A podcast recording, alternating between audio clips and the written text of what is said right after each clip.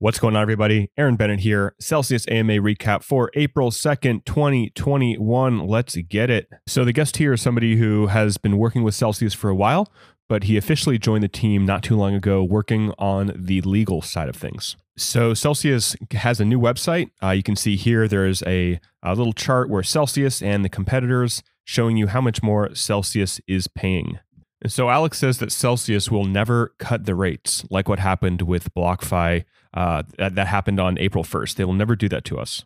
So the net transfers for last week were double what they usually are because of what happened with BlockFi. So right now we're adding about $800 million in assets every single month.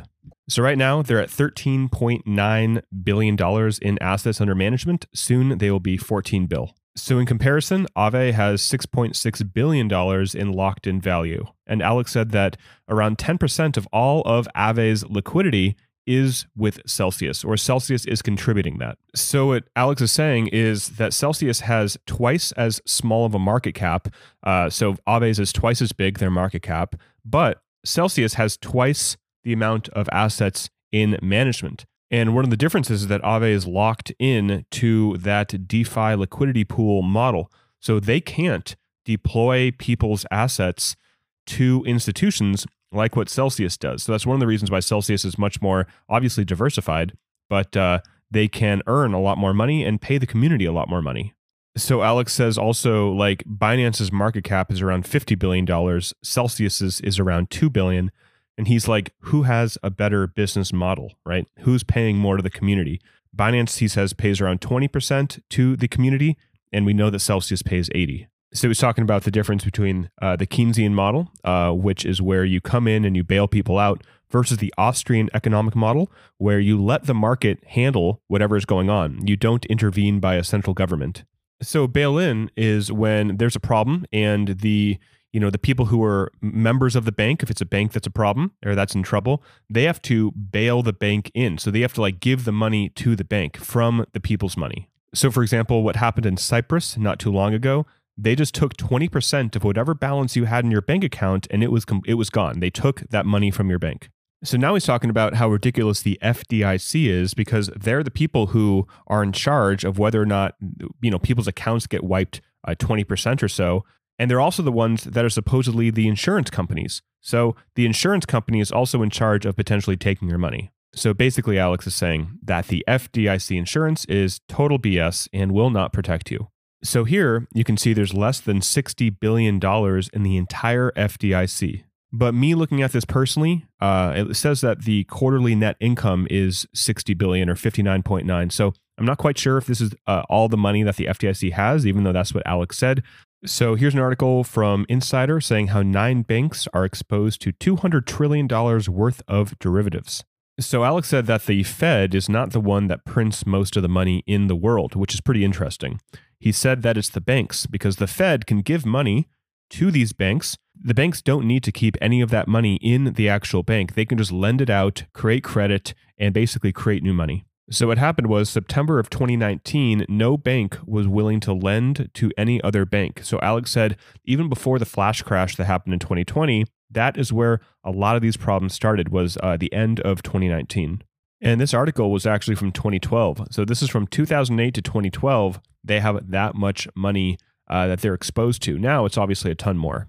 And Alex also said that there is no way to know how many dollars are in circulation, whereas with Bitcoin, you can do a checksum and know exactly how many. So Alex said that the Fed is not owned by the government, that the banks own the Fed. So Alex thinks that April 15th, 16th, and 17th, a lot of Bitcoin is going to go down in value uh, because of the Coinbase IPO. So they mentioned the Bittrex competition where you can earn some CEL, and now they're talking about how amazing it is to earn yield on gold. So Alex thinks that it's still a good idea to diversify into gold, even though gold has not been performing that well. So Alex is talking about the difference between keeping your money in the bank, which is basically an IOU, where if there were something to happen, you would not get your money back. You'd be last in line. Versus buying a stablecoin like USDC, which is a trust company. So there is no IOU. One USDC is backed by the Treasury. So buying USDCs or buying a stablecoin like that and then giving it to Celsius to earn 10% plus yield, Alex is basically saying it's much safer than keeping your money in the bank.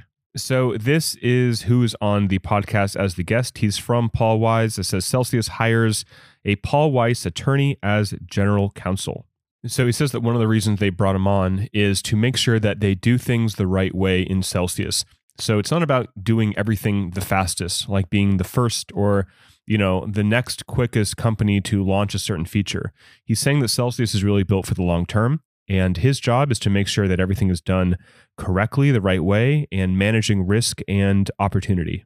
So, this company, Sovos, is providing automated tax info for Celsius Network. So, they're going through a couple of these smaller clips, these cell bites. Uh, this one is the CEO of GMO. We had Tim Draper on, uh, who was super surprised that Celsius had over 82,000 Bitcoin. So, a couple questions about taxes, uh, he says it's worth paying a couple hundred dollars for a service to help you do taxes uh, that helps you calculate uh, losses to offset your gains. This question says Do you think there's going to be a demand for crypto lawyers? And he says yes, and they are hiring if you have that experience. So somebody asked if they may acquire other CeFi or DeFi companies, and they said that is uh, definitely a possibility. So next week, they're launching a major tier one exchange, and it's going to be from Asia. So somebody asked uh, Alex, what are his three largest crypto holdings? He said CEL is going to be the first, and then Bitcoin and ETH he said are about the same. So they increased the uh, the OTC back to twenty five thousand dollars. It was at five thousand just for a little bit, back at twenty five. And Alex is working with different exchanges to lower the withdrawal rate. So right now for Liquid and Bittrex, it's uh, I believe like five to seven CEL, so it's kind of expensive to withdraw your CEL from those exchanges, but they're trying to work with them to get it lower. So Zach asked, how do you keep that good relationship with uh, the regulators? And what they're saying is that you have to be incredibly transparent, like with the FCA in England, and also with the regulatory agencies in the United States. And uh, being transparent, letting them know exactly what you're up to, is how to stay compliant and on their good side. So the promo code, if you transfer $25,000, you're going to get $500 if you keep it there for 90 days. So the promo code is UN underscore B L O C K.